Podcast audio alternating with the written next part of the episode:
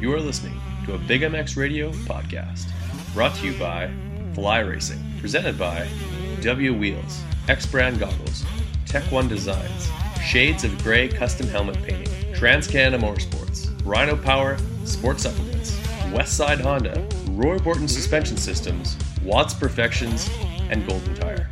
Motocross and Supercross news from around the globe. We're not experts, but we've got a microphone. Check us out on the web at www.bigmxradio.com. And now, here's your host, Brad Gebhardt.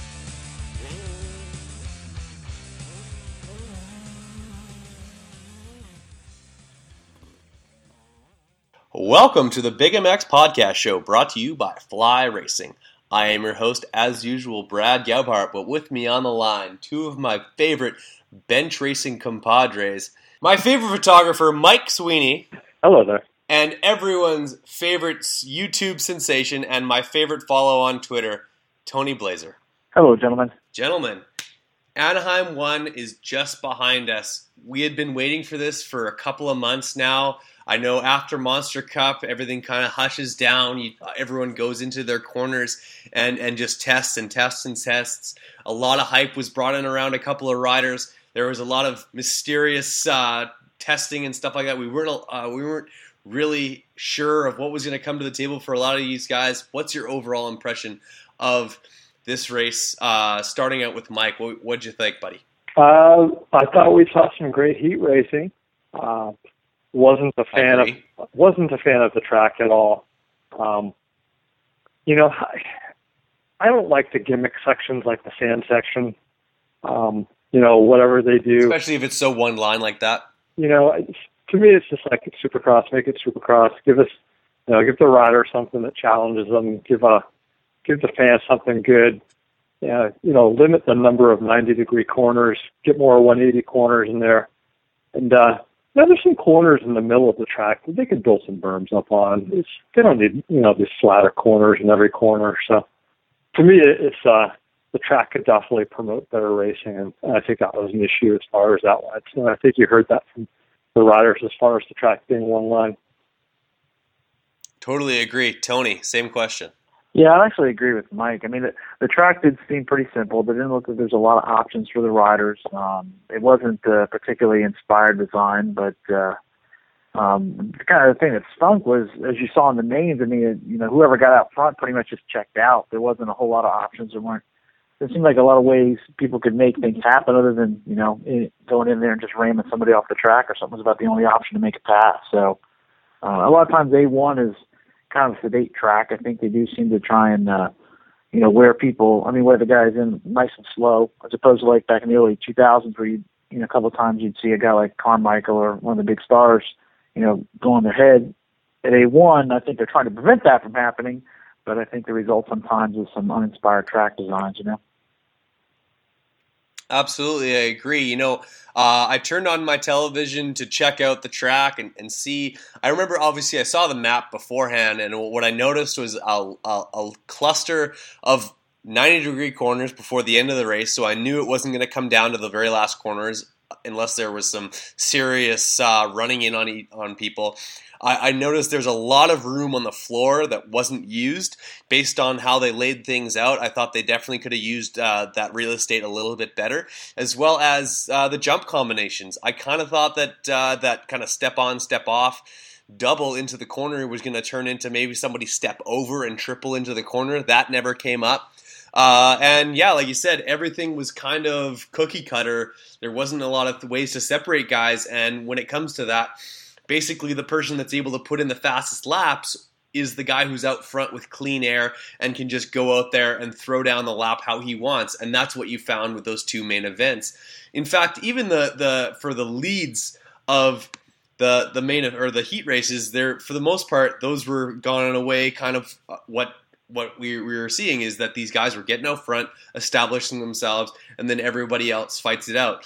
Um, as we saw, there was some some rough play. Uh, Tyler Bowers getting into it with uh, Osborne, but in my opinion, first of all, the guy's got to make a statement. I'm here and I'm here to race, which he did that not only in the post race. Uh, little interview there. But on the track, he he he put it in there on Osborne. Some would say a little bit flagrant. I would say honestly, that's a, a clean pass or a, a, a, an assertion of his dominance. And you know what? He's a big boy, and uh, that's that's the way he's been racing for the last number of years. And uh, I'm, I'm, i was happy to see the, uh, make it. Of course, I love Zachy Poo, but uh, I'm, I'm here to see some uh, to be entertained, and that to me was entertaining racing. Well, how do you feel about that pass, Mike? Oh, I thought it was fine. I mean, you know, he used he used Zach for traction basically, and uh, you know, it's yep. Supercross, and you know, like Tyler said, you know, he's there to win a championship. He's not there as a part-time rider, and you know, he didn't start it; he finished it though, and uh, I don't have a problem with that at all. To me, that's just good racing. And yourself, uh, Tony? I agree, hundred percent. I thought it was. uh I didn't think it was that bad. I mean, when you saw, saw it happen in real time, it looked worse than it was. When they showed the other replay, yep.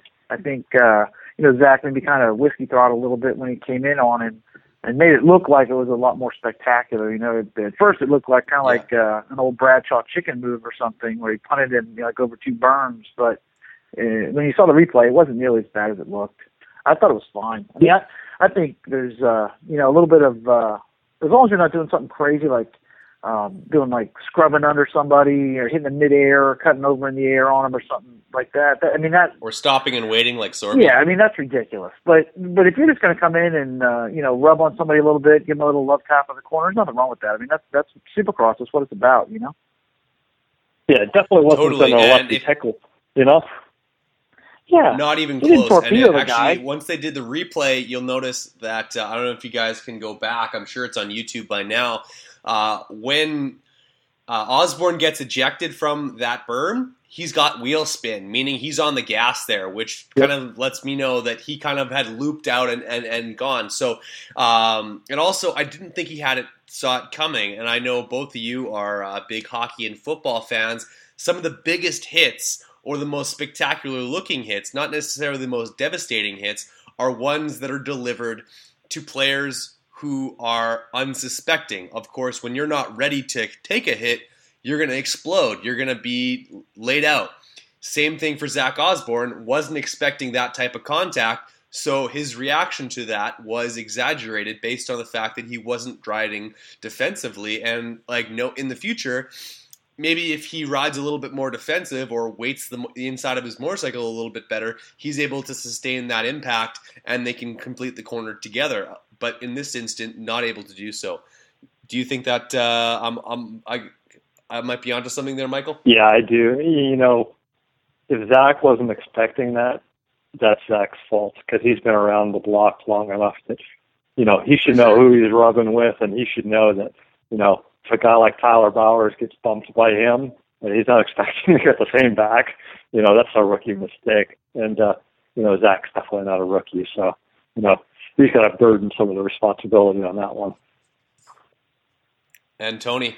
Yeah, I mean, it's just like what happened with uh, Cole Seely and uh, Weston Peick. You know, if you go messing with a guy like a, a Peick or a Bowers or you know somebody that you know is not going to uh, put up with that kind of stuff, you got to expect that it's going to come back at you. You know, it's if he didn't see that coming or didn't expect some something from Bowers, I think you know, unfortunately, it's on Zach. You know, you got to know the guy's coming in the inside of you there and got to protect your line. You know. Totally, and that's the way the guy races. Since for the last five years, like in arena cross, it's all about close quarters racing and retaliation immediately after getting either squared up, uh, pinched off or passed. So like it's it's something they have to stay on top of. Uh, let's move straight into the 250s. I've got some questions for you guys. I'm going to basically ask them for you, both 250s and 450s, because I think that they're they're going to be able to pertain to both. We'll get some banter going. Uh, but uh, first, Mike, I got to ask. Going into A1, uh, by the way that these guys were riding and the way they asserted themselves, who do you think looked best prepared to come into A1 and do his job? Uh, individual rider, without a doubt, our winner, uh, Jessy Nelson. Man, the kid looked fantastic. Um, and actually, as a team, I would say that they looked pretty good too. Um, yeah. You know, I went through and I took, you know, the teams that had two or more riders, and I took their top two scores and just added them up, you know, so you get an aggregate. And uh, yeah, TLD KTM came away with a score of seven. so I mean, you know, they have a pretty darn good start to the season going there with their uh, their two guys. You know, they got Jessy Nelson in first and Shane McElrath in sixth. So that's a that's a good start to the season for those guys. No kidding. Yeah, absolutely. Um, like in my opinion, I think that they they they did very well. Of course, you, will have to uh, add in uh, Darren Durham as their third rider, who doesn't uh, who doesn't make their average uh, too sterling. But nevertheless, uh, I expect better things from him. But as a whole, the that KTM team, although didn't uh, make a splash with their gear, they made a splash in the results by uh, putting two guys uh, well inside the top 10. In fact, both of them within the top six, uh, far exceeding uh, the Pro Circuits team as well as both their riders ended up in front of every both the the Yamaha. actually, wait, Star Racing's Plessinger ended up fifth. So, like a, a, good showing for uh, for Star Racing as well. But like I said, like I said, um, that KTM team doing well. So that's that's that's who you'd pick. That's the uh, as a team, the Red Bull team, and uh, individually Jessy Nelson, obviously coming away with the win. Got to imagine he took some things away from working with Aldon, and then now in his own program, uh, really making things happen. Yeah, no, he definitely did good. And continuing on the team thing, that like I said, same thing. If you just take your top two finishers on a team, uh, okay, Star Yamaha actually finished second with a 12, uh, then Rockstar Husky with a 13. So you're you're those are your top uh, three, not a Honda in sight. No kidding. Yeah, actually, and uh, I'm not too sure if you guys noticed, but uh, the there's a bit of a switch from last year. I know it was it was almost comical to notice how many Hondas were on the line. Yep. Uh, I later found out that a good portion of those privateers last year were actually riding 2013 Hondas, uh, which were readily available to these riders that were that were performing really well. But uh, I've come to knowledge that uh, Yamaha has provided a lot of these riders with uh, some factory assistance, some factory help. Yamaha 250Fs littered throughout the uh, the main event. Finishers, uh, we got four. Yeah, you're right. That's a total flip flop. You know how many? Yeah, like that's crazy. Yep. What uh, What do you think about this whole thing there, Tony? Well, I mean, the the the first Honda guy is tenth. It's Michael Liebman, tenth. Yeah, I mean that's amazing when you consider how um, how things have looked the last few years, where Yamahas were just you know almost as non-existent as Suzuki's in the 250 class. You know, it's it's. Yeah. Um, Which there were none. Yeah, exactly. Unfortunately, that's a sad story. One tried to qualify. Though. Well, you know, God bless him. Um, the, obviously, the KTM thing uh, with Husqvarna being basically a KTM as well, they're obviously on a major roll. Um, but to see Honda all the way back in tenth, man, that's that's pretty crazy. I mean, I guess if you'd had if Malcolm hadn't, you know, yard sailed himself there, um, maybe that would have been, you know, different. But uh, still pretty amazing. You know, I, I'm glad for Yamaha. Like I said, they had a pretty tough run the last few years, and it's pretty cool to see them having so much success the last couple. Um, if you're talking about like uh, guys who impressed me um, as far as being prepared, I, I agree with Mike. You have to say, you know, obviously the guy who won, Jessy Nelson, and which actually is kind of a surprise to me. I I thought he'd be pretty good. You know, uh, he obviously showed some uh, speed last year in the Nationals, but I sure as heck didn't expect him to come out here and just smoke everybody, which is uh, pretty amazing, really. Totally agree. And uh, um, I, with respect to Jessy Nelson, who uh, I'm also excited to hear to see that he responded to me on Instagram just now. Looks like he wants to do a podcast with Big MX Radio, which is a huge, huge thing for me. Um, but uh, nevertheless, I will pick Tyler Bowers for the uh, for the most prepared because let's face it, guys, this guy was your reigning king of basically your B list series, and it's a shorter series. They're, like he was kind of the big dog in a small pond, if that makes any sense at all. Uh, he he dominated there, and he's a big dude. He's about 195 pounds on like racing against 150 pound guys. Like he he's really not. He's a really big dude, and he had to fight his way on a track that you guys admitted was a tough track to pass on. He ended up coming from 10th on the first lap up to third. And when it got to the nitty gritty at the beginning there, he ended up having to pass. Hansen, who was going backwards in a big way. He had to pass Shane McElrath, uh, Plessinger, Hill, who was on a tear throughout the entire moto, which I think I got a little bit tired at the end there. My guy is, is Tyler Tyler Bowers. He flew the flag for Kawi, and uh, in my opinion, he was uh, a man on a mission. He was definitely a fast moving rider out there, and uh, if if not, uh, I think if he would have been able to get into third a little earlier, he might have been able to catch Osborne, and those guys might have teed off again. What would happen then? It Would have been fun to watch. No kidding, absolutely. That would have been something to watch for sure. Uh, let's move on to our next question. And um, so, Michael, um, who's leaving Anaheim one? A little bit worried. His fingernails are probably already gone to think that A, he didn't do enough work in the offseason, he hasn't been testing enough, the bike's not nearly where it needs to be, or he just doesn't have the speed right now. Who's worried?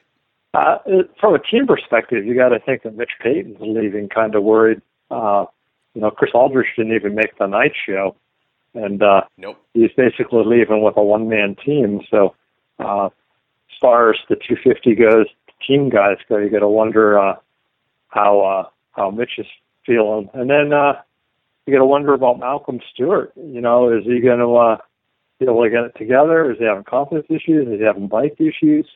Uh, you know, what's going on with him? A, a 22nd place basically is definitely not expected of him. Um, Actually, uh, Alldredge did. He uh, he qualified uh, 16th out of uh, in the morning uh, during qualifying, and he uh, but he did not. I'm sorry. Yeah, the, he did not make the main.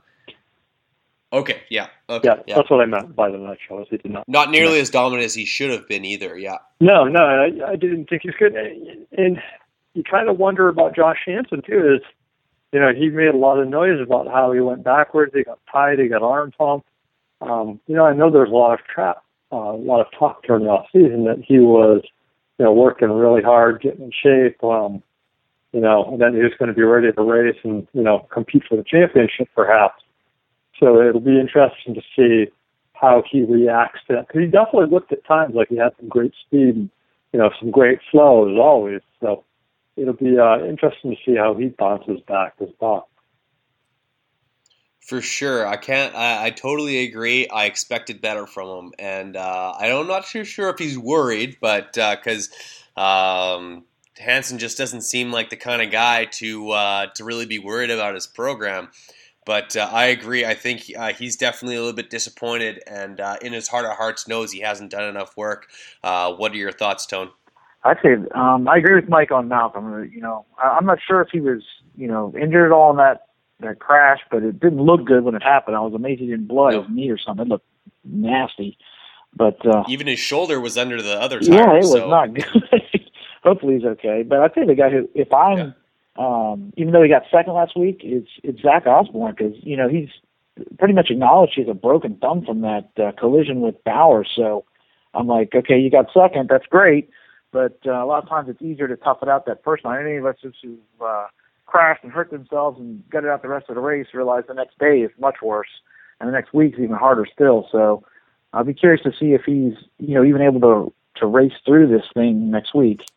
Um, that would be a major concern. You know, you figure he's missed a lot of races the last couple of years with injury, so I'd hate to see another season go up in smoke to an injury. You know. Totally agree. You know, um, he's been kind of a little bit made of glass lately, and uh, from what I know of that uh, type of injury, I don't doubt that he most likely got a, a shot on uh, in the in that thumb to to basically make it super super numb. Uh, I can imagine them fabricating a brace over the over the week to try and minimize that. Of course, I don't think he's going to do any riding this week whatsoever. Uh, try and mend that thing as best he can, but. Uh, when push comes to shove, shove, when the gate drops in Phoenix, he will not be at 100%. And personally, a guy that I don't think uh, was a, a, title favorite coming in. Like obviously he's a guy you talk about, but he's not really. He's a contender, not a favorite. And when a contender uh, isn't racing at hundred percent. Uh, he he they have a hard time uh, competing and doing well. So uh, in my opinion, uh, he's definitely got to be worried about that that that thumb, and I don't doubt that he'll probably take another shot in that to minimize the sensation But uh, again, I think he's going to be walking wounded for at least the first three rounds, um, and not doing a lot of riding. Like these, this is the time when a lot of these guys they find out what their race bike is doing on the track, and they go ahead and make some changes week to week. He won't be making those changes, and that's going to be detrimental to him. What do you think, Tone? Yeah, when you think about uh, wait till we get a set of really gnarly whoops too. I mean, you know, you're exactly. if, you can't hold on with your hands, it's only a matter of time before you know something bad happens. So that that would be a major concern. I mean, I like Zach a lot. I hope heck he can come back from this, but it's I would definitely be concerned. It's it's probably not looking great, you know. For sure. Do you think maybe he uh, goes over and uh, and talks to Nelson about riding without one? yeah, maybe they're comparing notes on the uh, on the podium there. I, I mean, the problem with that is obviously uh, Nelson's had a little while to get used to that. Uh, I think it'd be. I know Travis did it years ago. I remember him. He raced, you know, a couple times with the cast on and stuff. But I, I mean, I, I couldn't believe he did it even then. I, you know, these guys are pretty gnarly, and uh, yeah, he can probably take a, a shot to numb it but yeah, you might not feel the pain, but you're still not going to have the strength of that grip on the bar, the feel of what the bike's exactly. doing and stuff. It, It's tough. I, I, I think it's his left hand, so it's not as bad probably as if it was his you know throttle hand, but um, still mm-hmm. cannot be good going forward. You know, it's definitely a concern. Well, he does have the uh, the actuation of a uh, fully hydraulic clutch, which might help him out a little bit. But if you remember, uh, Zach Osborne's one of those guys who believes heavily in putting on those sleeves between rides to uh, basically minimize that arm pump. So he is a guy who deals with some arm pump. Uh, so that being said, I kind of I'm worried a little bit about that sensation in the hand. If he, if he was able to ride this race almost completely, kind of on his own, sitting in second place, and up until the last uh, little, like the, close to the end, there wasn't really contested. So if he's in traffic, if he's having to dice with people, is he going to be as sharp? Is he going to be a danger to himself or others? Yet to be seen. So. Um, so I guess, we covered it a little bit, uh, but uh, Mike, moving on to our next question, uh, what is Mitch? What's what's Mitch Payton? Wow, what's Mitch Payton feeling right now? Uh, you know, I think he's happy about Bowers. I think he can expect Bowers to be competing, you know, on the to the top step every week. You know, going right through the the West. Um, I don't know how much expectations he could have had for Chris Alldredge. I mean, he doesn't sign best to go out there and ride around the track and not finish well, uh, to be certain. Nope. Uh, but, you know, I doubt he was yelling and screaming at him as well. Um, but I would expect better results from, from Chris, you know, as, as the, as the season progresses. Um, you know, he, Mitch didn't get where he is by, uh, expecting anything but winning, and I'm sure they'll get there. So it's just a matter of, uh, sorting things out and getting there. Totally agree. I think uh, Alldredge, he's he's got like obviously a there was nerves of your very first Supercross. Uh, I don't know how long he's been racing full time super or riding full time Supercross.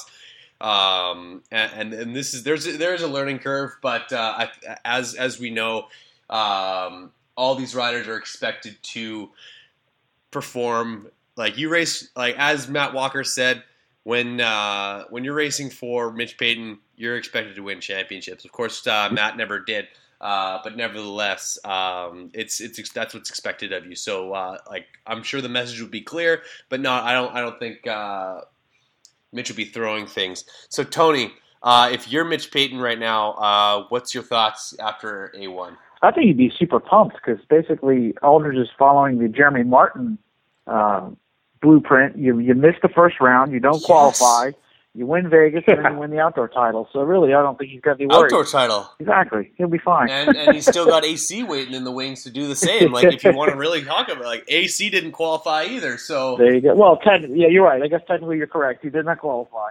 Um, but as far as Bowers, because I, I mean, personally, I, I was really impressed with him. I think uh, Mitch has to yeah. be pleased with how he rode. I mean, yeah, he it kind of surprised me when he won a couple years ago at Vegas, but you know, a, that was a weird event. It's the last race, and then that combined thing where the guys are worried about other stuff, and the bigger, you know, the the bigger title was on the line.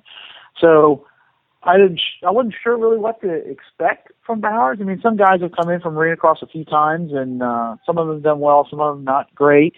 but uh, he looked like he's a you know a legitimate title threat. And uh, and personally, I, I'm sure Mitch probably, like you said, would love to have seen Alldredge do better. Certainly get in the main, but I'm sure he didn't expect him to go out there and win or be a, a title contender. So uh, Bowers is probably the the greater focus for the team right now, and uh, I think you know a third looks good. You know, I think there's no reason to think that he can't you know take the rest of this title home. Salute. Now, Michael, Mike, is it Mike or Michael? Which do you prefer? I will answer to either. All right, Mike.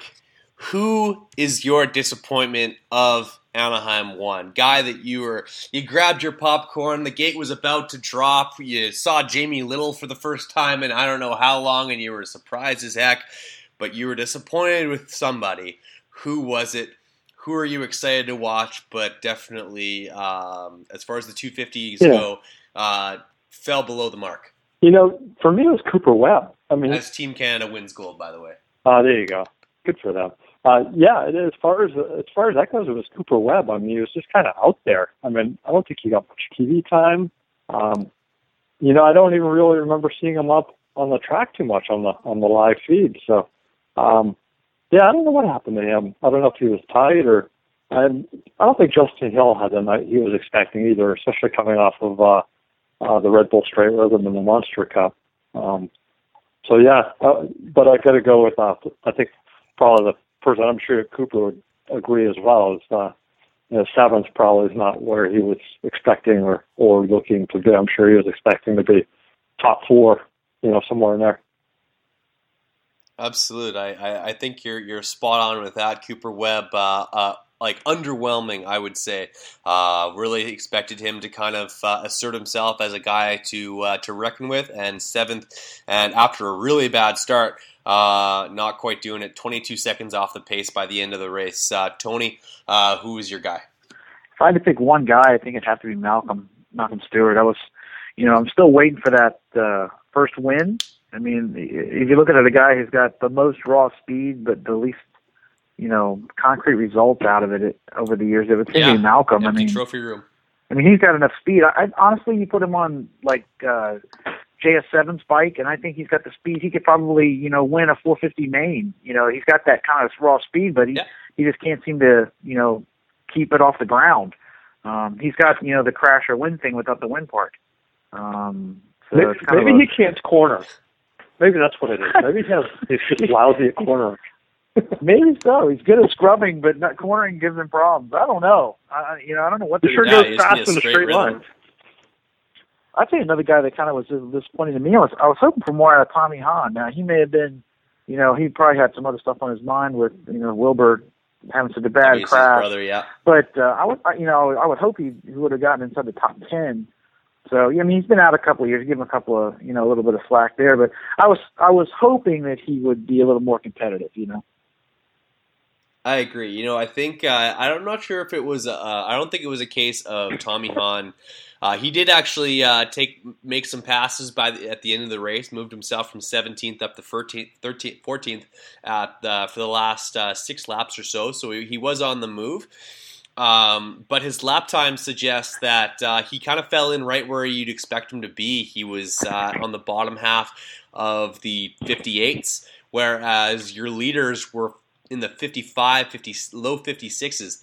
So uh, he's definitely got to find some speed. Uh, obviously, having been off for a little while uh, is a bit of a concern. So um, uh, one of the guys that I thought uh, would do a little bit better than he did was uh, Matthew Bisceglia. He out of Texas. He's on a Honda. He's he's got he's sporting one of the highest. Um, uh, national numbers uh, for that uh, that Honda team, the Geico team, and uh, in 13th place. Uh, although was in the 57s, uh, he he didn't put his race together. Um, my opinion, 13th place for Matthew Bisceglia. I think coming in, he kind of pictured himself being, or at least I pictured himself him being a top five guy, and uh, he, he's he's off the mark for sure. Um, but uh, that that thanks for that uh, input, guys. I really appreciate it.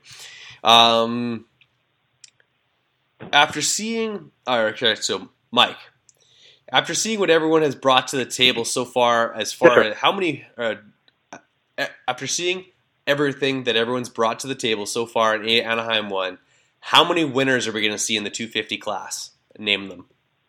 Okay. Beyond Jessy Nelson, of course. Uh, you're going to see Tyler Yes. Bowers win a race or two. Uh, you're going to see Justin Hill win a race or two. And here's a surprise, I think. I might be going out on a limb here, but I think you might see Aaron Plessinger win a race. And it's going to be one of those, the stars are going to have to align correctly for it to happen. But I think that kid can win a race this year.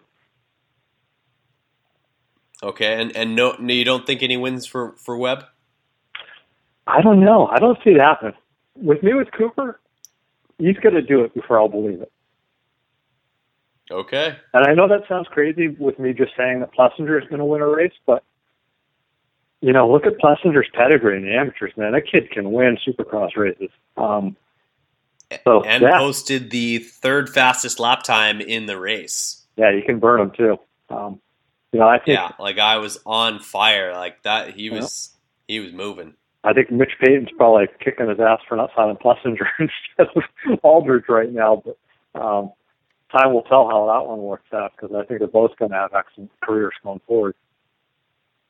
Right on. So that's four guys you named, five altogether, in turning, including Ness, Nelson, over a five race series. It's gonna be. Uh, it's. I think it's gonna be tight.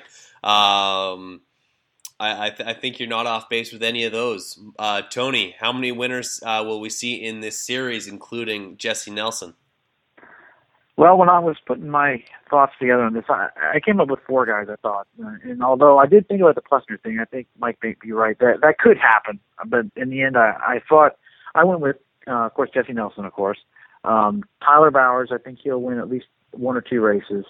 Um, I think Cooper Webb will come through and get a race or two. Um, I think he has the speed if he just gets a good start, and uh, maybe it's just first. A one's always a weird race. You know, you have all kinds of strange outcomes. I don't think you can put too much stock on what happened there this weekend.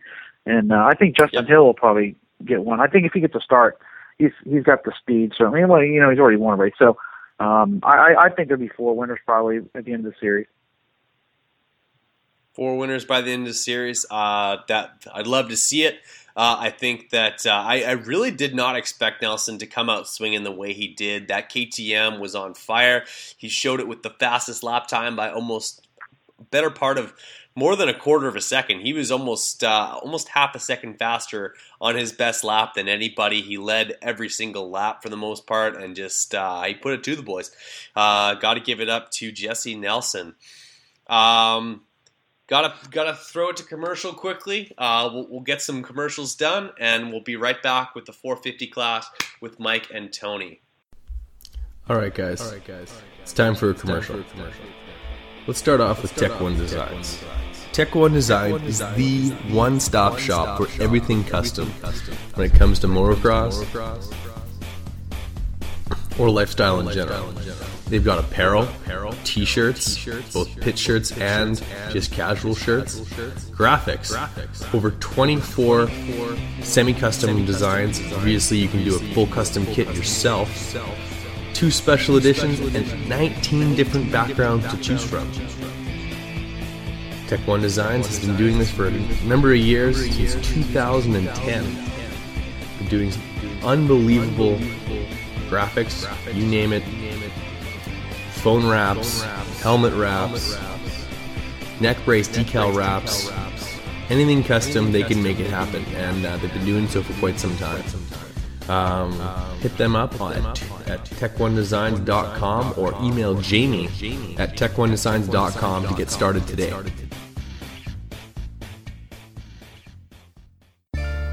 If there's one item to be picky about, it's choosing the right helmet. I'm Andrew Short, and I choose the F2 Carbon from Fly Racing. You too can wear the exact same helmet I wear, Trey Canard wears, Jimmy Albertson wears, and many others. The F2 Carbon is a helmet loaded with details that make a huge difference in comfort and safety. Lightweight materials, phenomenal airflow, and a super comfortable sweat absorbing liner, and generous eye port design to accommodate any goggle choice are just a few. And did I mention how super trick these helmets look? Straight off the shelf and onto the racetrack. If you are looking for one amazing helmet, look no further than the F2 Carbon from Fly Racing. For more information about Fly helmets and other products from Fly Racing, Visit them on the web at flyracing.com. Make your way down to Westside Honda Polaris and check out the brand new Honda Grom. Honda's revolutionary 125cc fuel injected mini moto ultimate weapon. A must see for all motocross enthusiasts. From the Grom to the usual suspects like the CBR 600RR, CRF 450R, Westside Honda Polaris of Selkirk, Manitoba has you covered. Check them out on the web at westsidehonda.ca. Call toll free at 1 482 7782. Boom. West Side.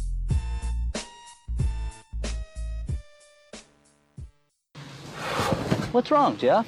I don't know, Jay. Well, you better fuel up with a nutritious breakfast with oats and bran. Oats and bran? I didn't think there was such a thing. That's what I used to think. Now, I start out every morning with a bowl of Amigos. For extreme kids like us.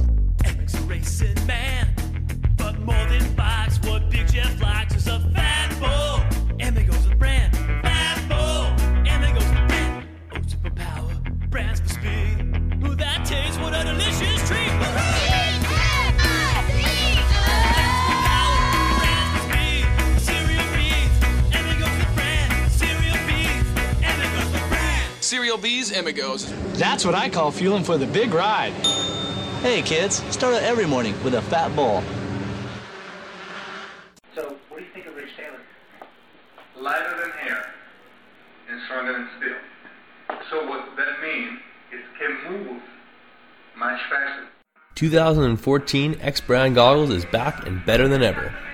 From the Scatter X, Volcano, and Phantom Goggle, X Brand has the product to make you stand out on race day. The quality of X Brand products is second to none. Great lenses, incredible frame, and a strap that doesn't wear out. Great tear offs, zip off systems, nose guard, and more. Check out xbrand.com for all of the accessories and pricing.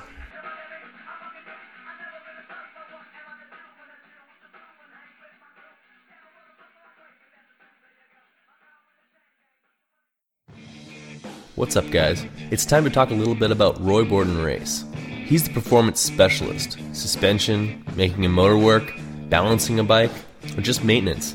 He's got the tools and know how to make sure that your bike is ready on race day or practice. Roy Borden has strength in years of experience and the best technology and best tools at his disposal. Whether you're getting your forks redone, seals, or a full full blown rebuild on your forks or, or shock. Call up Roy Borton today at 204 633 2722. And we're back. 450s on the line in the Big MX podcast. We've got Tony Blazer, we've got Mike Sweeney. You guys, I asked you very similar questions for uh, the 250 class. I'm going to ask them for the 450 class. Why? Because I didn't have a lot of time to think of questions. well, honesty is the best policy. Perfect. thought of the, thought of them on my drive home from work after a 12-hour day. Personal training people who don't want the results that they ask me for.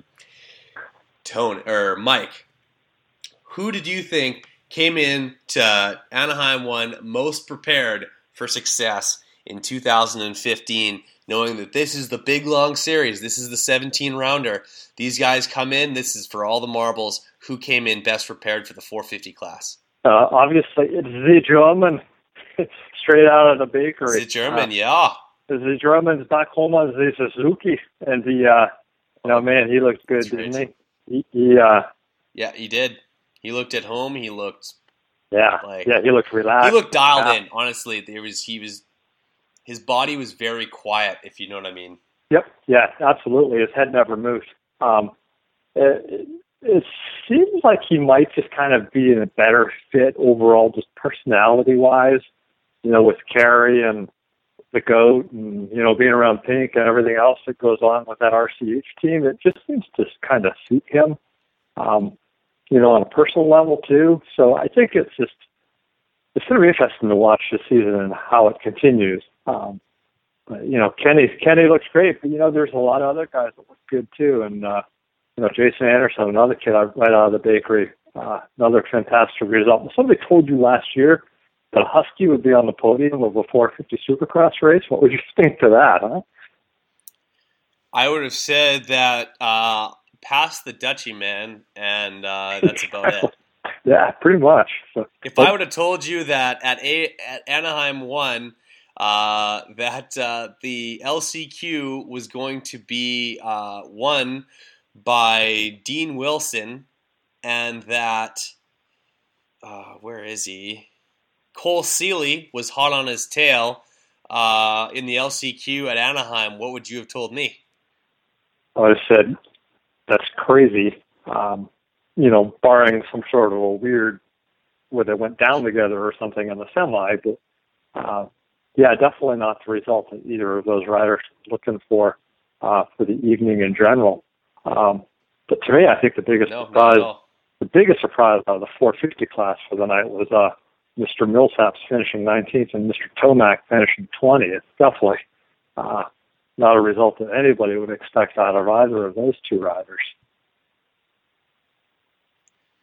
Exactly, and and you know what, like, uh, and Davy Millsaps, like once he he went down, like the guy looked like he was on point the entire night. And yeah. as soon as he hit the deck, he unraveled like a ball of yarn. He Yep. was he went down again. His lap times fell off like no tomorrow, and he went back to 19th place and stayed there. Like he was in there. I I, I know when he got up, he was just a few seconds behind Metcalf.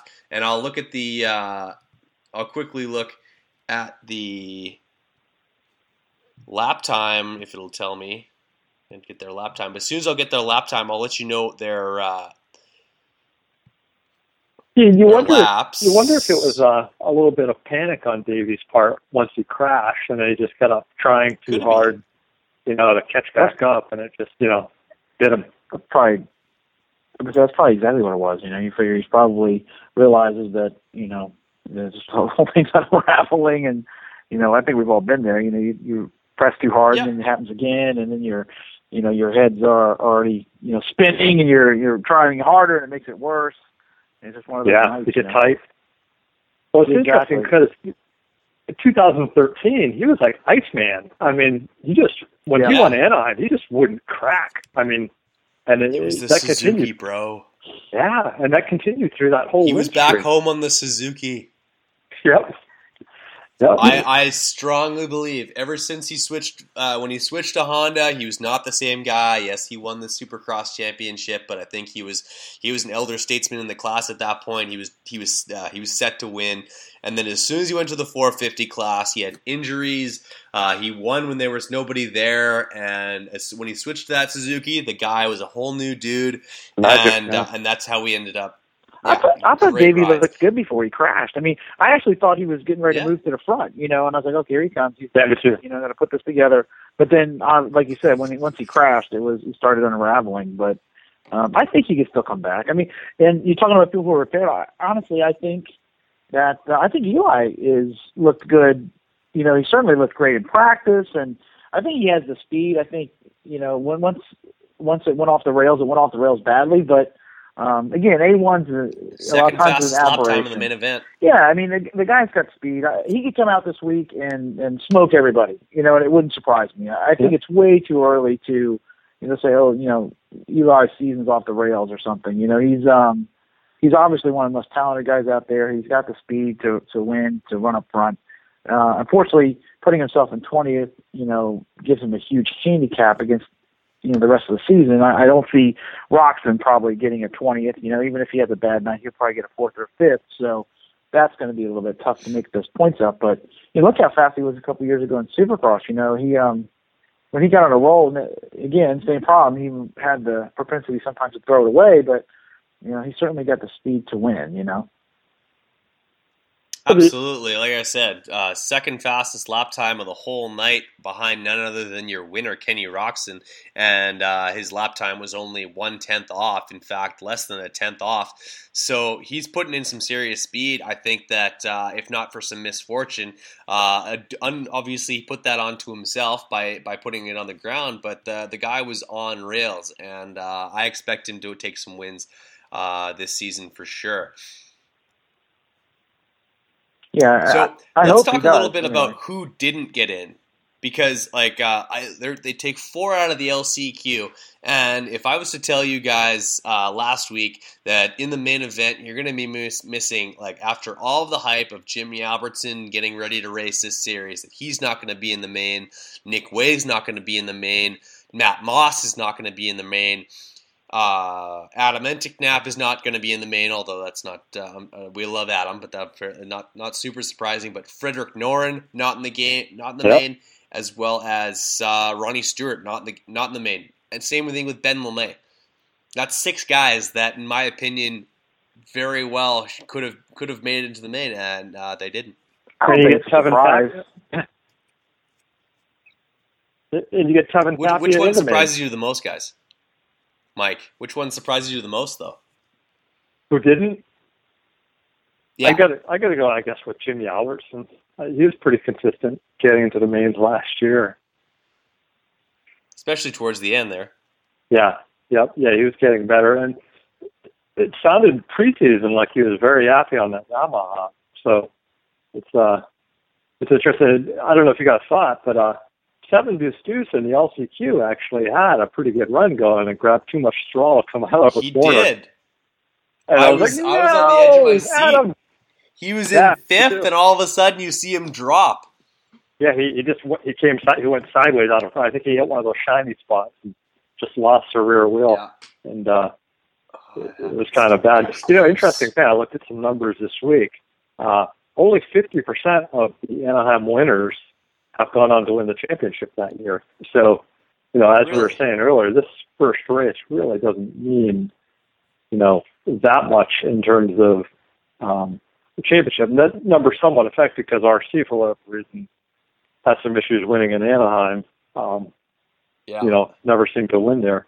Um, but I thought that was interesting. Well, I, I can think of two instances where champions uh, were dead last at the Mhm. first race of the year and ended up pulling out championships. Both Chad Reed doing so and Ricky Carmichael doing so uh, in in their respective championship seasons. So, um, like they, the, the the saying that you can't win it at Anaheim, but you can lose it isn't exactly true either because 22 points gets you uh, one point on the night, and uh, those guys have all clawed back to do so. So, uh, um, Tony, like as far like as far as prepared and, and looked to be what you thought he was or what where you thought he'd be.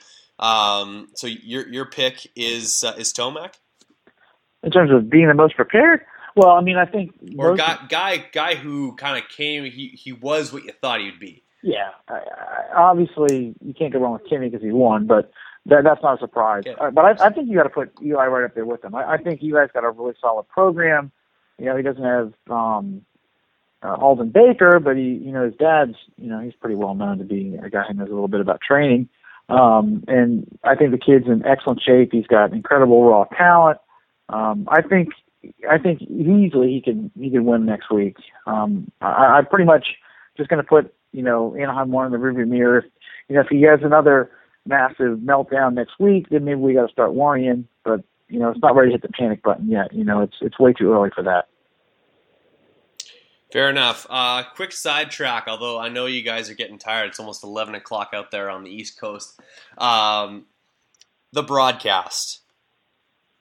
Uh, It's never been more evident to me that these guys are looking at a television screen when they can't tell you who's in the lead because the prompter hasn't changed on their screen yet.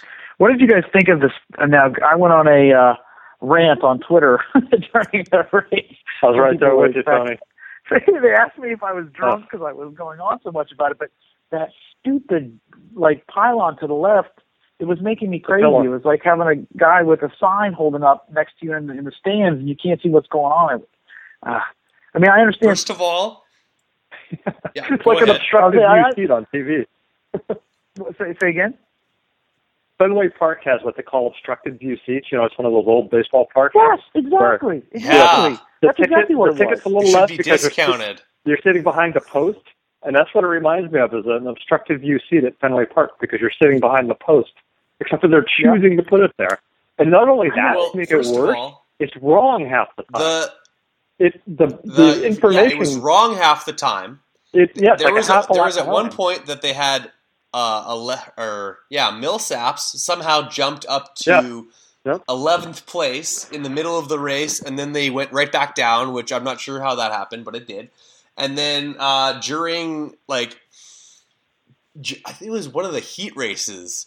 And, or maybe it was the semi when uh, Grant clearly got the whole shot, but it still had Yeah, for about someone else at the top, and and uh, Sheheen's just like, oh yeah, like like so and so into the lead, or got the whole shot, and uh, Emig's like, I think you got to give the whole shot to Grant, don't you? Yeah, Like, I hated it. It was, was making me crazy. oh. It was, and it was it's almost, taking up one fifth of the screen. it's way too much Yeah, of the screen. It, it, it's like watching it Yep. like in four by three. You know, it's like, come on, it's ridiculous. You know, Yeah. yeah. the scroll at the top, you might have to wait, you know, 20 seconds or something for it to come back around if you want to know who's in 15th, which is fine. Or you could always just get out your iPad and put up live timing and scoring if you really want to know. Yeah, there you go. Exactly. uh, um, which diehard, which for diehard fans who actually know who these guys are, are doing, or they can You have that actually anyway, watch right. the broadcast and actually watch where the camera is not pointing and be like, oh yeah, that's where that guy is. Right. You want to know where he is? You go, okay, I'm going to pull up the live timing score. I'm going to see, okay, oh, he's in 15. But in the camera people didn't seem to be aware that that part of the screen was being obscured either. Like they would track the rider off into the area that you couldn't see him. I was like, oh my god, it was. I I- as soon as I saw it, I was like, this is ridiculous. Uh, me, again, maybe I'm on an island here, but it was making me crazy. No, you're No, not. that I, I step for step, man. I, I didn't like. Uh, I, I wasn't a fan of it. It was wrong a lot because it was. I, I think it was based off of the, the the segment times or the segments where there was different. There obviously a, like a sensor at different uh it, like the splits, but obviously they don't have one right at the the first corner because you didn't it didn't wouldn't change until like the third corner or like halfway through that section. So like it, it affects ralph because ralph is clearly watching the tv and he's watching the same thing i'm watching. And there was a couple of times that the i don't know it's a, it's obviously a producing a producer issue when they go to a camera that's not on anything. There was a short period of time during the two 450 main where they just showed a blank corner which was great. Um, and yeah, it, it- it's I you- you're you're taking up one fifth of my screen with something that used to just come along the top, and I'd check it periodically with like because I know who the top five is because that's all that's all you're showing, and I glance every up up every once in a while when I want to see where uh, Josh Hill is. Right. I might check that ticker twice or three times during the race, and I'm gonna go, oh wow, what what place is Reed up to or something, you know. But I, I don't Yeah. need it up there all the time, and certainly not taking up that amount of space. It's like, oh my god, I don't know. Anyway, something's gonna My whole thing is- So- again. My whole thing is what I would Go say ahead, to the Fox. What I would say to the Fox producers is, did you ever hear anybody complain about the scroll across the top? And I mean, you don't yeah, really. I, that's that's what I don't get. it, to me, it's just like they had since April to work on the production of this TV show, basically, and they fumbled. So, I mean, that's to me, that's pretty much it. I mean, they haven't shown a race really, with the exception of the Monster Cup since then. And you know, would they put an obstructed view broadcast on an NFL, Major League Baseball, or NHL game?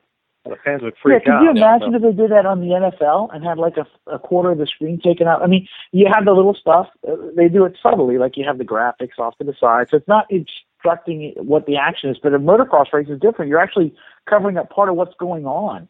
It's like you got at the Yeah. top or the bottom. Yeah, there's not that doesn't hurt your view.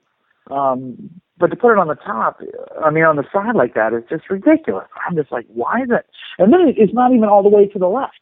There's a good, you know, um, Yeah, there's know, a chunk. obviously Yep. quarter inches. There's a little bit of the track that's being wasted. So you've actually you've right justified it even more into the screen than is net. If you're going to do it, make it the absolute smallest it can be and cram it all the way off to the side.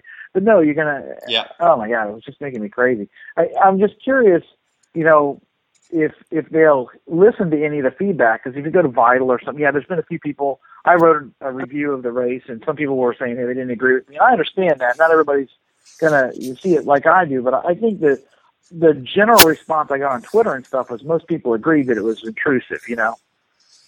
Yeah, I saw that. I saw Oh that yeah, as well. absolutely, and and wrong. That's my my, my biggest problem with it. Yeah, It's wrong, exactly. Wrong. And like I like I know that that guy is not in that position because I can see it, and the fact like you're you're taking away my vision of this race, and you're giving me false information, which is more annoying. And like last time I checked, uh, they I, I don't I'm not a huge NASCAR guy, but last time I checked, they had a ticker across the top. So like if we're trying to emulate that broadcast, then let's not be a different broadcast. Let's There you go. like continue to steal their ideas. Good point. Yeah, exactly. Wow. I I just don't understand it. It's just like the whole thing with the social media thing. It's like all of a sudden they discovered social media, so now they're gonna like browbeat you to death with, these hashtags. Um, you Yeah. know, You five gotta minutes five into the, different hashtags on the go. Oh my Who's god! next? It's like five minutes into the, the the practice, you know, webcast. I was like, okay, I'm already sick of this. You know, it's like you guys give it a rest, you know, and it's just like, oh, anyway. I'm also confused in terms of what is the role of Jamie Little. Like, she's brought in, like she's kind of the master of ceremonies of co- of, of sorts. Yeah, but I guess that like that was Ralph, who's now only the play-by-play guy, but then also kind of doing some masters of ceremonies guy. Like it was actually super awkward for the very first thing because she was like, "Welcome to Monster Energy Supercross," blah blah blah, blah. and then it was like, yeah, yeah. could tell Is she doing all of them though? I thought I thought during the broadcast they were. I thought it was you know because like last year they had I don't know Guy Fieri or some nonsense, and they had that uh guy from Top Gear Rutledge the year before. I thought maybe she was just doing yeah, the, he came in and did just one. the opener. That looked like a permanent little podium for her, though, and like it was really funny when Ralph eventually got on the mic. He had a hard time not just introducing Supercross the way he does, and he was like, he basically just redid it. He was like, "Well, let me be the second to welcome you to Monster Energy Supercross." I was like, "Oh, fuck." Yeah, it's, like how do you? I love how that, we have a know? different broadcast every year. I've been watching Hockey Night in Canada since I was five fucking years old, and it's the same damn thing, including Bob Cole, who's 79 years old and still calling hockey games. That's what I want. Yeah, no, I, I don't. To me, it's been downhill since David Bailey and Art Eckman left. So Amen. I was, I mean, I was not uh, sad that Jamie Little was there. It was kind of cool because you know the, I think the show was pretty good when she was the sideline announcer. But when I first saw she was there, I Oh, thought that's a- what she was going to be doing. I thought, like, oh, well, maybe she's working with Jenny Taft. You know, going to do the same thing she used to. But no, yeah, Yeah. if she's going to be there every week, it's redundant. It's not necessary. But you know, if I understand and, they do like, a little thing I, for I the do season like that they kind yeah. of limited uh, Diana Dahlgren. Like Diana is basically cut down to like two little spots, Yep. and she was for most part covered up. And She was totally like, marginalized. Honestly, I yeah, like she, her her role was was very small, which I I think is necessary because she's terrible at her job. She's a pair of tits with a smile. She's That's just all she is, hashtag. and she's doing she's doing the job that I want, and she has tits, so she gets it. Yeah. That's not even her best she looks Uh, she looks great though. Yeah, how do I really feel about it, Brad? Um, but uh, nevertheless, uh, let's press on. The broadcast, I'm sure we'll touch on it almost every single one of these, and I love the banter. But who is feeling uh, who is feeling more of which um, emotion right now, Mike? Is Andrew Short feeling more disbelief that he just pulled off a fifth in A1, or is Chad Reed so seething with rage that he wasn't able to cross the finish line ahead of the of the 800? Which one? Oh, I think I think angry Chad definitely uh, takes the cake in Angry that one. Yeah, it, Oh, it- angry I heard that there was some sort of uh, issue with his bike, and I don't know if that continued in the main or what happened. I happened didn't there. press the throttle enough. Um, but yeah, I, you know, in our preseason thing, I remember both Tony and I said, you know, don't cut out Shorty. He's getting better with age, and boy, he sure proved us right with that finish in that race that he uh, that he just had. Uh, he looks fantastic. He's aging like a fine wine. Yeah, and his his interviews is he's kind of got one of those attitudes where he's just like, you know, screw it, I'm just out here having fun, and if I'm not having fun, I'm going to go trail ride. So, um, you know, when totally when you kind of take the pressure off of yourself to perform, you're just going out, you're relaxed, and you're just going fast and having fun. I think there's a huge benefit there for him, and uh, I think we're going to see a great year out of Shorty. And uh, you know, Chad's going to figure it out just like he always does. Uh, but yeah, I, I definitely think that uh, the answer to your question is definitely Chad there, and uh, I think the two-two uh, trailer is probably a busy place over the last uh, 36 hours or so since that race. No kidding. And Josh, of course, Josh Grant not having a very stellar performance either. Uh, Tony, um, same basic question to you. Like, how shocked are you that Andrew Short comes out swinging the way he does and, and sticks a top five? And uh, and basically with all the hype surrounded with uh, Chad Reed, of course, J- our, our good friend JT Money remarking that he looked fast, and the guy's got the best looking gear out there. He's got beautiful bikes. He he he considers himself an underdog, and he's got to cross the finish line right behind the 800. I gotta think that that above all will be motivating him going forward. yeah, well, I, not to pat myself on the back, but I, I agree with Mike. I think um, my concerns going in were whether Chad would be up to speed, and also I, I, I did think that uh, Andrew would uh, do well. I, I didn't think he was going to win the first heat. Obviously, that was that was awesome, and probably actually the highlight of my entire evening was watching him beat Rocks in that first heat. But um, I, I believe he'd be, you know, up there five, six, seven, and it's kind of what he does. You know, even when he was remember um, what two years ago when he, he was on basically a stock CRF with um you know kit suspension or maybe not even kit suspension. He was getting like six. I mean, the guy just does what he does. he doesn't look flashy. He doesn't you know scrub jumps and do all this crazy nonsense. He just puts his head down and he races. And um I love that guy. I mean, if you don't love the guy, you know you got something wrong with you. He's a cool dude, and uh I'm super happy for him the whole Chad Reed thing, I don't know what to believe. Well, you know, I love Chad as far as uh, being a fan and stuff, but it it seems like I'm a little disillusioned with him the last couple of years, like in the outdoors or whenever something's going bad, he he alludes to there's something wrong, but he never really tells you what's wrong. I mean, two years ago in the, the outdoors, he he kept like like hinting, playing coy that oh, there's something wrong or something wrong, but he won't ever tell you what it is. So you don't know whether is there really something wrong? Is there not something wrong? Is it an excuse? Does he just not want to be here? I, I don't know. You know, uh, he he's kind of a on the one hand he's a tell like it is guy. Like you ask him in interviews and he he has no problem putting it out there. But on the other hand, he's very guarded about something. So I don't know. I, I hope he gets it turned around. I I would love to see him win and be up front again. But uh, you know, I don't know. It, unfortunately, it all comes to an end eventually, and I just hope this year isn't isn't it. You know. Totally. You know, uh, I, I expected bigger things from him. Uh, he looked kind of off all night. I know he had some impressive times during the daytime, which is why he qualified so well. Um, but uh, maybe it is a bike problem when we see him back inside the uh, the top guys. Uh, contending for victories, and uh, of course, this is a one. This is where guys start to figure out. Uh, obviously, uh, one of the quietest nights in motocross history goes to number uh, 12th on in your results page. Blake Baggett, uh, on, uh, he was riding an all black bike with all black gear. Uh, he was lurking in the shadows. No, he was on a Suzuki. It was yellow. He was in splashy uh, colored O'Neal gear, but nevertheless, completely quiet out there on the track. And uh, yeah, he uh, definitely um, definitely had some like he, he had like a quiet night I would say. Did that surprise But, you, um, Brad, or did you expect? I mean, Oh honestly, I no, I not didn't at all. I that's him, exactly.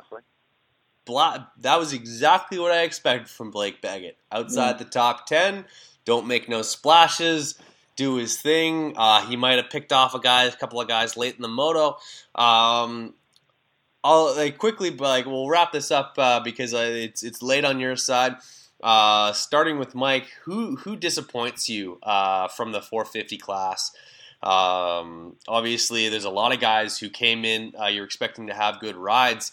Uh, first guy that comes to mind for myself would be Barcia. Who are you thinking, Mike?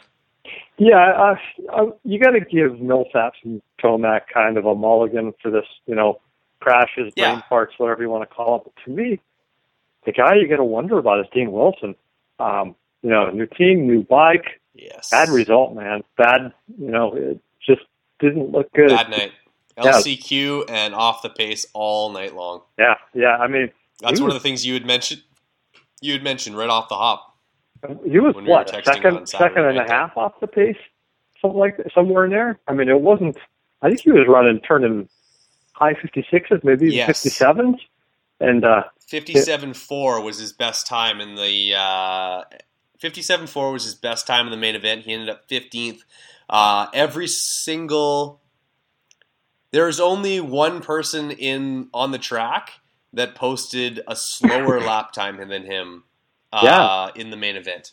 So and that was Tevin Tapia at a minute. So Yep. And you know, I was expecting That- more from Jake, from uh, from Jake Weimer too. Um, I was expecting him kind of come out with a chip on his shoulder, uh, healthy on a bike that he knows. Um, you know, and you got to believe that he definitely was looking to do better than an 11th place as well. So I was a little he disappointed. par- he parked Seely though. Yeah, yeah, he, he did. That was uh, that was definitely and that's unusual for Jake too. It's uh, you know, battle of the nice guys somewhat there. Um, but yeah, Totally. As far as like, uh, Cool. I think fans had a lot of expectations for Dean too, and I'm sure that Dean will turn it around and we'll see better results from him as the season progresses. But not a good start.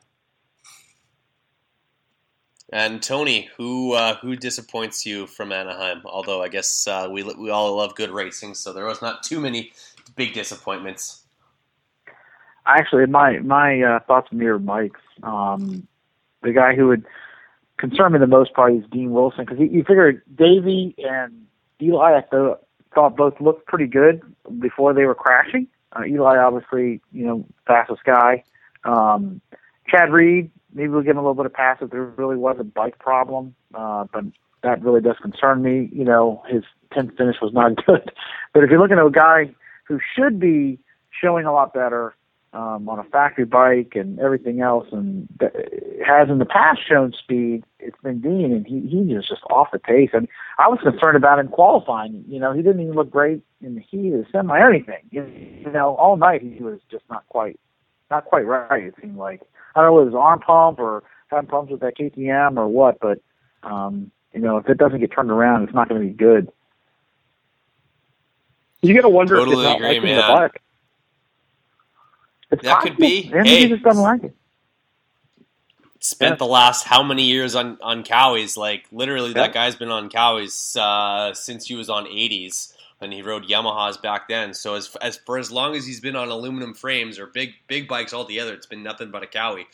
Uh, obviously, like these guys spend a lot of time on bikes. They're extremely dialed in, uh, and that Kawasaki hasn't actually changed a whole lot in the last four years of of, of, of its progression. So uh, he'd be very tuned into the characteristics of that aluminum framed Cowie, and now with a chromoly framed KTM.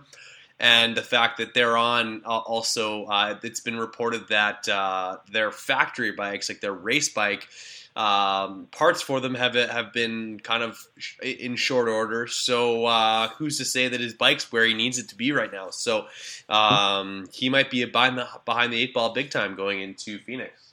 Yeah, maybe so. I mean, he looked pretty. You know, he looked good at the Red Bull straight rhythm thing. You know, he looked. Obviously, that's not a real Supercross race or anything, but he. You know, I, I I'd just be curious. If was he getting arm pump? Was he just just off? You know, what was going on? You know, because you know last year, even when he wasn't winning, he still would show flashes of speed. You know, he definitely had the speed. Maybe he'd you know fade back or something, but you know, you just never saw the speed this week. It was just not there. Haven't really seen it since Daytona. You're right. You're absolutely Yeah. right. Yeah, he didn't have it outdoors. That's for sure. Yeah, it's amazing. You know, you No. think No, that uh, the kid won a title a couple years ago, and you know he could barely sniff the top five. You know, most races. It was, you know, it's pretty brutal. Right on.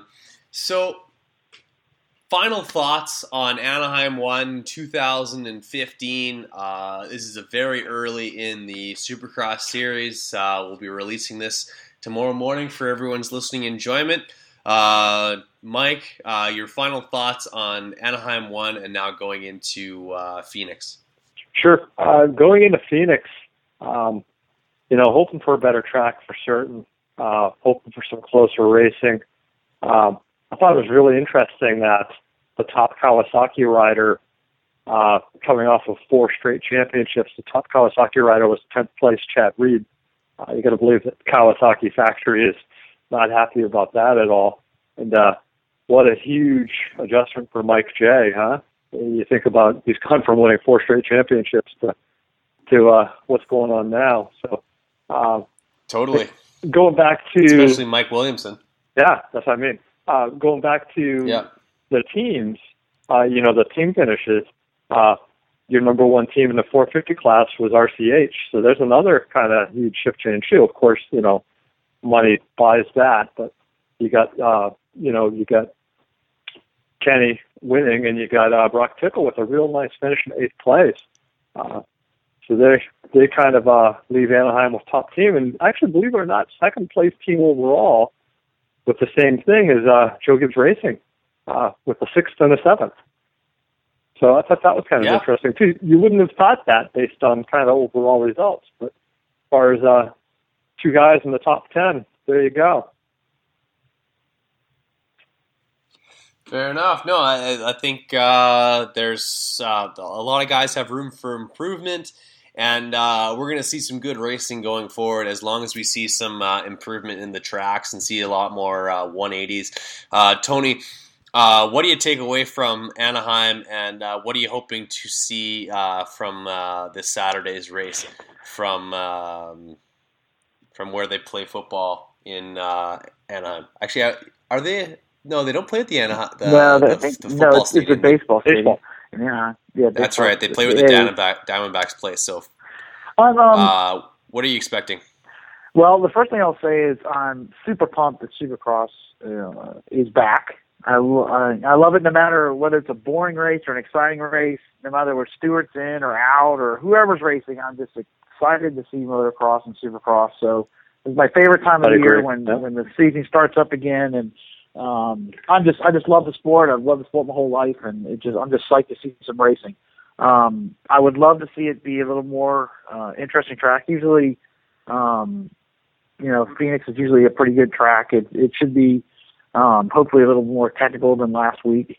I'm hoping we get to see a little better racing because uh, as exciting as it was just to have Supercross back, you actually look at it, you know, just take all the emotion out of it. It's a pretty boring race. I mean, both the mains were just you know whole shot and check out. There really wasn't any passing, so I'm hoping to see a battle. I'd love to see somebody new win. You know, uh, see if Jessy Nelson's for real. See if Roczen can make it two in a row. I think there's a lot of great stories. You know, I'd love to see a guy like Trey put it up there and see if uh, Jason Jason Anderson is really you know got the speed to win. Uh, there's so many great stories this year, and I'm just uh, looking forward to watching them play out every week. And as we will, on behalf of myself, Brad Gebhart, Mike Sweeney, and Tony Blazer, working on getting you guys some shirts made up so you can uh, wear them while we broadcast. And I will be expecting pictures to prove so. um, Anaheim one review. Appreciate your time, giving me uh, an hour and an hour and fifteen minutes of your time. Uh, you guys get to bed. We'll do this again in one week's time uh, before I head to Anaheim two for that race. Looking forward to it. Um, you guys have yourselves a good night, and uh, thanks again, boys. All right, Brad. Thank you. Good night. Thank you for listening to the Big MX podcast, brought to you by X Brand Goggles. Be sure to check out our archive for episodes you may have missed. Check out our website at bigmxradio.com for more content.